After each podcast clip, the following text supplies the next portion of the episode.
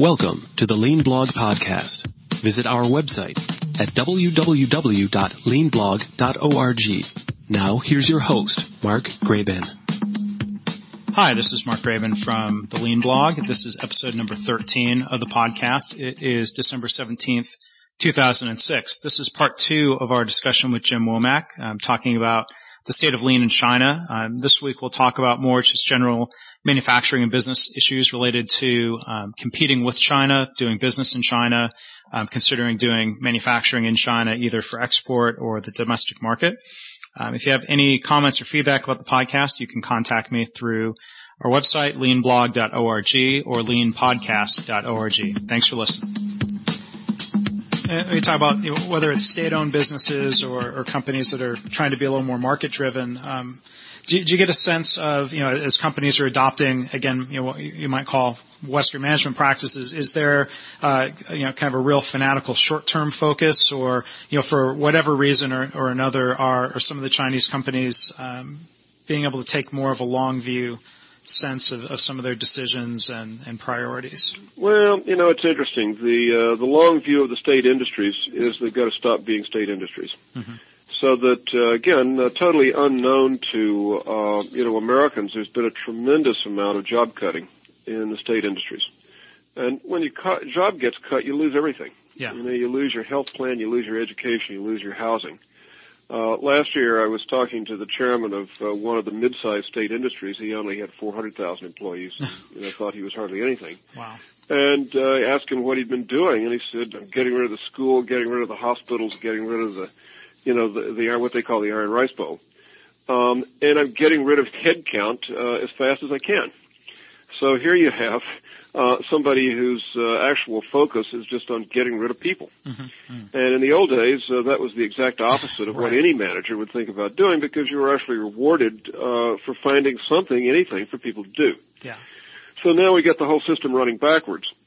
And what that means, though, is, is that um, you know, looking at the long term, well, that comes after you get through the downsizing and the deintegration and by the way, this guy had been making many, many of his own parts, and all of that, of course, is now being sold off, outsourced, uh, and so forth. The same sort of thing that's gone around, uh, gone along in uh, Western uh, countries over the last 30, 40 years.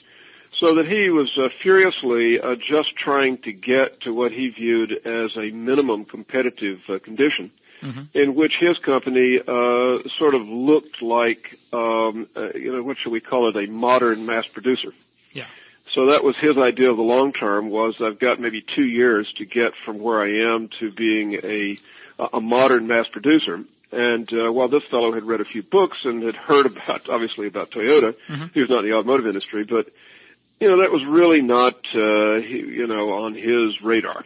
So it sounds he, like he was just trying to deal with how you get from the state-controlled uh, job-generating mindset to something that's sort of a market mindset and the perception was we got to go fast because our uh, state funding is getting cut and, and so mm. forth, and, and that's what we got to do. Now, flip it around and you say, well, what about the uh, multinational types that are coming in? You know, are they building for the long term? And the answer is, well, the smart ones are, and they're also building for the domestic market. But you know, there's an awful lot of, uh, gosh, let's put a plant in there and just see how it goes. And if it works, uh, we'll build another one. And if it doesn't, well, we're off to Vietnam. Mm-hmm. Um, so that uh, would you think that uh, you know the bulk probably of forward uh, direct inward investment is long term oriented? And the answer is sure, some of it is, but uh, much of it is just exploratory. And uh, the look, the, the sense I think you'd find in most people who are investing is that you don't know how stable the country is, you don't know how stable the currency is, mm-hmm. uh, so that anyone coming in with a 50 year plan uh, I think really has to be deeply focused on the domestic market. Yeah. If you're coming in just as an exporter, uh, well then, uh, hey, you know, all kinds of things can happen. Right. And There's an awful lot of this um, mm-hmm. labor intensive, you know, just kind of light assembly kind of stuff. Uh, all you need is a slab and a roof and uh, some machines that can be put in a truck. And so, you know, if it works out here, great. If it doesn't, well, you know, we're off to Vietnam. Yeah so that uh, those folks planning for the long term, well, I don't think so. And you used a phrase "iron rice bowl." What, what do you yeah. mean, or is that a common phrase? That's a common phrase. It's yeah. just uh, your job, uh, which is to say your source of income, which is to say your source of food, Hmm. uh, came with uh, good and bad. That it came with housing, it came with education, it came with medical care, such as it was. Mhm. It all came as a package, because the key to the social control mechanism was the workplace. So that you had a, you know, your your papers that said you worked at, uh, you know, widget factory number nine Yeah. and everything came with that. And by the way, uh, if you're working at Widget Factory Number Nine, and at least they do have a school and they do have a hospital and they do have housing, uh, the last thing you want to do is get anybody upset with you at Widget Factory Number Nine. Right. So it is, uh, you know, sort of the ultimate in social control. And that now is, uh, as I say, is really uh, basically being turned upside down. Right. And you know, Americans, I think, just don't have, or you know, most outsiders, any grasp about just how much dislocation uh, is going on in people's lives uh, in China. That all, again, Americans and Europeans tend to see is these people who work for very low wages. And end of discussion. Well, you know, they're people too, Right. and Mhm. uh, their lives have really been turned upside down in the last 20 years. And uh, gosh, you know, there are just hundreds of millions of people who have moved from uh, rural uh, villages that the family may have been in for centuries uh, into uh, glo- you know vast, vast, vast uh, collections of strangers uh, down on the coast. So it's very uh, you know it's Yeah. There's an awful lot going on there. Yeah, I mean, you, you, hear stories of um, people, and, and oftentimes it's women um, coming from the, the inland rural towns to the factory towns, and, and you talk about you know the housing and, and everything is self-contained, and you know you, you, there was a report. I mean, I think one example it was a London paper. I, I think it was probably somewhat sensationalized and, and maybe overblown, but talking about what they described as you know sweatshop conditions um, at the iPod factory. You know, a lot of people may be listening to this on an iPod right now. Yeah, yeah. Um, and, and, you know, there were concerns about, you know, um, people being forced to work really long hours and, and, and Yeah. not quite calling it a prison, but, you know, if that conditions weren't good for people, did, did you, I mean, what, what do you see in your travels over there?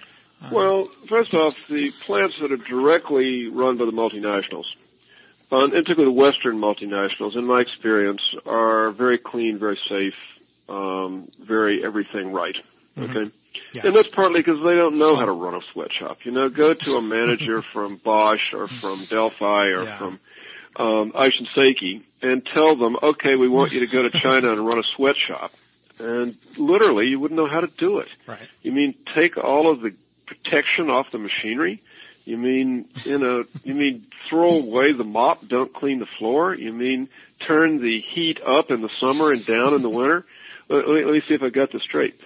Um, so therefore, uh, what you see uh, in terms of abusive uh, conditions, the worst are independent Chinese-owned uh, operations. Mhm. Okay, and then uh, you have a lot of contractor stuff because the iPod thing, I don't know a thing about it, but the point is that's some local contractor. Yeah. I mean, it's Uh, Foxconn, which is a, a, a very large Chinese, yeah, contract And manufacturer. So, therefore, the uh, folks who are Mm-hmm. making stuff for multinationals but are not actually directly under control of multinationals uh, obviously are tempted uh, to cut corners. Now, the thing I always find sad about the corner cutting is that it doesn't actually save you any money because there's always a quality uh, implication of trying to get people to work too hard in unsafe conditions. Mhm, I mean, mhm. really, how are you going to make quality product? And the answer is you can't. yeah. And so therefore it's uh, kind of pathetic, uh, what I put in the category of stupid meanness, uh, in which, uh, by virtue of being uh, mean to your employees for the long term, those managers are just undercutting their own business. Oh, sure. And uh, yet in the short term, uh, there is, uh, if the customer is actually not quality sensitive and um, you can get away with it, well, in the in the very short term, you just don't know any better. Uh, you can see that it's going to happen. Yeah. Uh, I was just uh, when I was over uh, walking through the pencil factory. Um, was just kind of staggered at the, uh, for example, they were varnishing uh, pencils and just big open vats of varnish with a dip rail running through. So that I thought if I had uh, gotten out a lighter or match, don't smoke, but I thought I could have blown the whole thing away. Yeah. And here are people standing here hour after hour. Well, I mean, how stupid. Half Yeah. the varnish, which is probably the most expensive thing in the whole operation, is evaporating. You're just looking at them and saying, good lord, what kind of, you know, doorknobs are you guys? Which is what I told them. Um, so again, I I just see a lot of stupid meanness, and uh, that's not right. And uh, I have, uh, you know, sympathy with anybody who, uh, on this side of the ocean, wants to uh, make a um, a campaign for saying we ought to have safe work practices everywhere. We ought to. But I think the, uh, you know, just to be cynical about it for a minute, uh, there is this notion that if we were to enforce safe work practices, uh, the cost would go up. Uh, and my view uh, is that, in fact, uh, if you enforce safe work practices, uh, that likely cost wouldn't change at all, and it might go down. Mm-hmm. Mm-hmm. Uh, you know, again, just a final observation of the pencil factory that almost all these, these were machines that were making pencils, but there were an awful lot of people in there, and almost all of them were either doing material movement, which you can understand has to be done, mm-hmm. or they were doing sorting and uh, basically just culling out the good from the bad. Yeah. I mean, there were probably a thousand people in this factory who spent the whole day looking and sorting. And of course, the capability of their sort process was, uh, you know, just uh, sort of zero sigma. Uh, mm-hmm. The thing goes flying by. Who knows whether you catch it or not? Yeah. So I thought, gee, what a what a sad thing that uh, if you uh, actually just had some minimum quality um, uh, processes in here, you would actually cut a lot of cost out. And uh, so therefore, I think it's a bit naive to think that uh, if we basically made every factory in the world safe and clean, that it would uh, affect uh, this, uh, you know, tidal wave of cheap goods that have come into the advanced countries. Right. And if anything, it sounds like you know, got to convince uh, people that, that maybe are running unsafe factories uh, in China mm-hmm. that it's in their own economic interest to, to try yeah. to turn that around. If you know, if yeah. you believe quality is free, uh, yeah. I guess you, yeah, look, you know, hope yeah, safety right. is Quality free. is free. Mm-hmm. Uh, safety ought to be free. Um, it's uh, if you if you know what you're doing, and it's just look. I mean, look. I, I look at this stuff, and first it just makes me very angry. And then I talk to the managers, and you know these are people like me. They're not they're not evil ogres. Uh, they really don't know any better. They're quite insensitive, and what they tell you is, "Oh, this is better than the factory I used to work in." sure. And you think, "God, I want to go to that one." So uh, there you have it. By the way, the, the aside on that, uh, something that is going to uh, slow down the train a little bit is that the environmental conditions, specifically with regard to air quality, but also water. Uh, you know, they're running in the north, running out of water because they've just been uh, tapping into the aquifer underneath to run the agricultural system, and the water levels just dropping steadily. Mm-hmm. And then everywhere on the coast, the pollution is uh, at a level that uh, people in Europe and the States and Japan just can't imagine. Mm. Uh, it just really uh, like you can't see across the street on a day when the coal smoke uh, descends. And so they're going to have to spend uh, some money on that. There was a recent uh, report by the Environmental Ministry uh, saying that of the 10% uh, GNP growth that they have every year, uh, their belief was that 3% of that is for health care and aid to agriculture uh, that deals with the other 7%. Mm. So that, uh, and look, everybody now understands that. You uh, see it uh, everywhere uh, in the media that uh, there is this realization that the free ride is sort of over, where they could uh, go in and uh, have no emission controls and just uh, let her rip, and where the solution to pollution was dilution, mm-hmm. uh, and and that doesn't work anymore. Yeah so that that's another uh, dimension where you know the, the the air quality is so bad that your kids aren't going to grow uh, properly. And when you get to that point, well, mm-hmm. almost anybody says, "Gee, uh, wait a minute, let's stop and think about this." And so, you know, over the next uh, 10 years, they're going to have to spend a lot of money. And it probably really starts with the Olympics in 08, that uh, they've pledged to make uh, Beijing uh, smog free uh, for the Olympics. And okay, you just send everybody out of town and don't let anybody do anything but yeah. walk, uh, and you could get away with that for three weeks. But the truth is, uh, they've got to go put scrubbers on the power plants, and they've got to uh, make sure that people aren't uh, taking emission controls off cars and selling them for the precious metals and so forth. Uh, and yeah. so that's suddenly going to be a big, uh, a big thing. And look, it's all advanced economies uh, have started uh, the way China started you know, that uh, the original uh, thing was the, the uh, satanic mills of England, the Midlands, uh, where initially it's just pretty awful, it's dangerous, it's dirty, there's pollution. And then over time, um, as people get rather more toward a middle class standard, they say, mm-hmm. "Gee, there's more to life than breathing this crud." Yeah. And then uh, you have to go spend a lot of money on social things that uh, they've not done. By the way, the other thing about China that uh, I think now there's growing awareness of it, but because of the one-child policy, uh, they're facing a demographic curve that's just like the one that we have with the boomers in the states, in which you're going to end up with a, a retired generation that's actually much larger than the working generation. Mm-hmm. mm-hmm. And same thing, of course, in Japan and in Europe and the states. But uh, we think of China as this young, exuberant country Uh, whereas in fact, uh, they've done all of us a favor. You might not approve of the methods, but they've done all the rest of us a favor by really, really putting the clamp uh, on population growth. Right. Uh, but there is a one-time transitional problem that goes with that, and so you look at the environmental problems they're facing, and you look at the demographic situation, and uh, you can see why they have uh, sort of wanted to pull all the stops out and just see how far they could get uh, on this course uh, before changing course, because it's going to be uh, mean they're going to have to grow a lot slower. Mm-hmm. And then that gets them very, very scared about sto- uh, so, excuse me, social stability. Right. Uh, all those folks out in the country are living worse than the folks in town, or they wouldn't be coming to town. Mm-hmm. Okay, when you want to talk about dangerous factories, uh, go out and look out uh, how people are living on the farm, and uh, it's it's not a very nice place. Hmm. Um, do you have any uh, maybe as, as some final thoughts? You know, you've talked to people before, um, you know, sent out the emails, um, mm-hmm. you know, the, the phrase, you know, doing the lean math comes mm-hmm. to mind yeah. as far as, yeah. you know, people are considering, um, outsourcing to China. Is, is, that math shifting at all or, you know, do you have pretty much the same advice? Well, no, I would put, uh, this is like TSA and the threat level. Um, I would say that uh, anybody at this point who's going to China purely for the purpose of exporting back uh, to the U.S. or Europe uh, really ought to do uh, some careful analysis of the risk factors. And they're, you know, they're really uh, obvious risk factors that you've got country stability. And just for the moment, uh, despite all of the protests, and there's an enormous amount of uh, just below the radar protests going on, mm. of all kinds of uh, shenanigans uh, being done by crooked local officials and so on. But uh, China itself is probably fairly stable as a country for a while. But when you say how stable is the currency, that's both ours and theirs. Well, we're getting ever closer to the day of reckoning uh, on that. And then you say how uh, stable, particularly if you're going to do it through suppliers, how stable do you think those suppliers are, both with regard to they're going to be in business when you need them, and with regard to the fact that they're going to go into business against you. Now look, anybody can reverse engineer. They don't have to be working for you to reverse engineer. They just buy your product and reverse engineer it.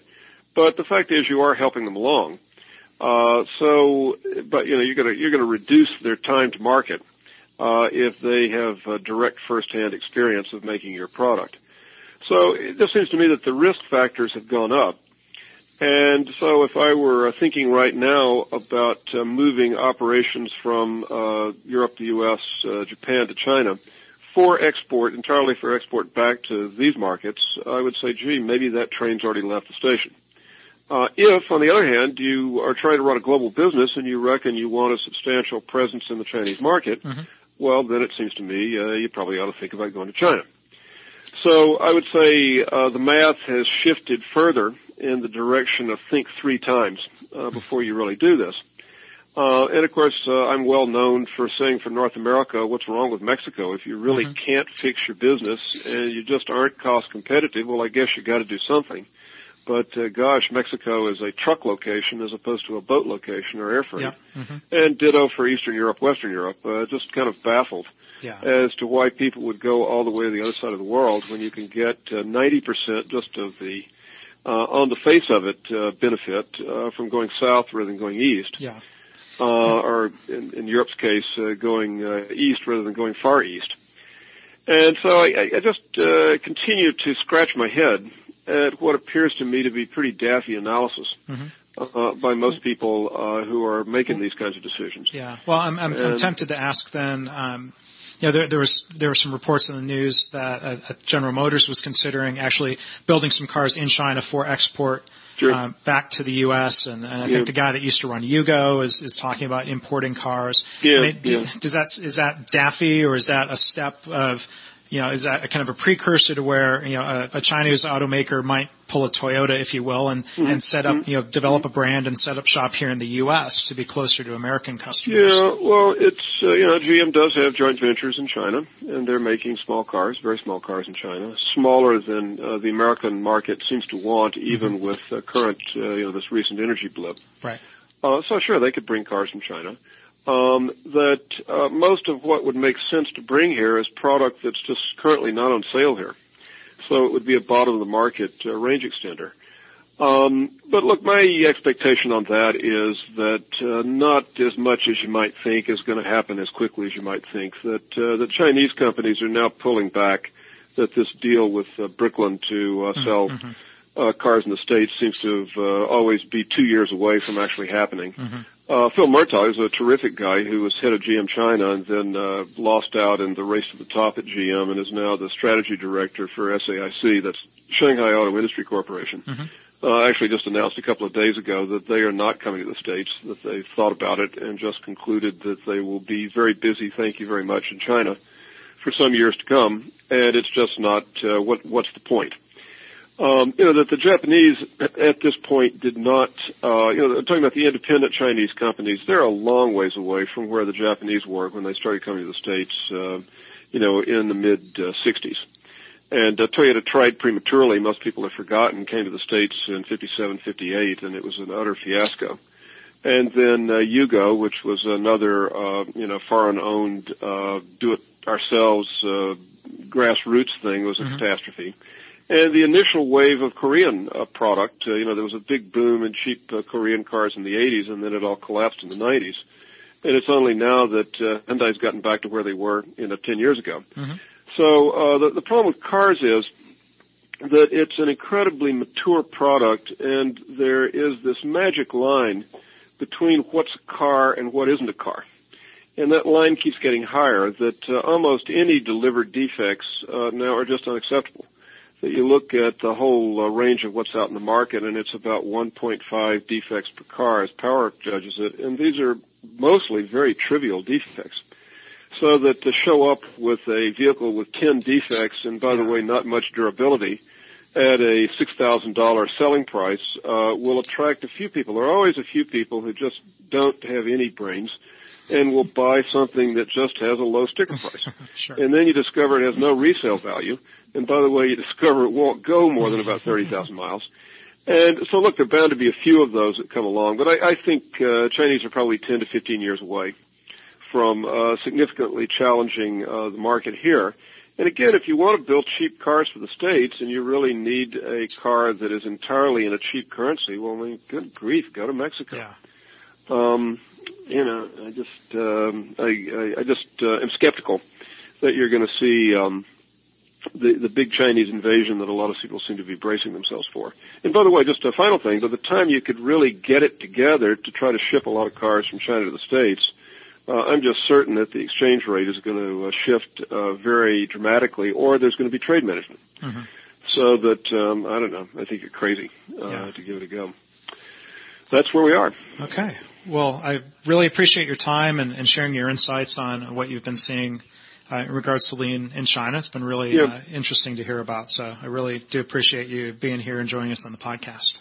Yeah, well, me just say one other thing that uh, just so people will understand that uh, I uh, say we are equal opportunity educators uh, here at the Lean Institute, mm-hmm. and we have actually there are 12 uh, Lean Institutes around the world. Oh, okay. Uh, we will teach anybody who wants to know, and I say uh, may that company in uh, wherever that is the best student and does the most things right uh, win. I, I really truly do think competition is good for people. Uh, so we view ourselves as having a Chinese institute for the long haul, mm-hmm. but uh, with very uh, modest expectations about the amount of uptake uh, we're going to have in the short term. And uh, so therefore, it seems to me that's probably kind of a good uh, metaphor in China generally. Um, great expectations for the long haul. I, I do believe they will build a first-class economy. And by the way, I believe that for the most part, we'll be better off for their doing so that uh, the one thing economists really, I think, do have right is comparative advantage, as figured out by David Ricardo 200 years ago. Mm-hmm. And actually, uh, for the Chinese to run a brilliant economy uh, is uh, actually going to be better for the world than for them to run a crummy economy. But I also understand that uh, the man on the street, uh, the woman on the street, just has a hard time quite getting their head around that. Yeah. And uh, this is going to be a very long march. So we'll see how it all turns out. Okay. Well, well, thanks again. I certainly appreciate your time and your insights. Sure. Anytime. Thanks for listening. This has been the Lean Blog Podcast. For lean news and commentary updated daily, visit www.leanblog.org. If you have any questions or comments about this podcast, email mark at leanpodcast at gmail.com.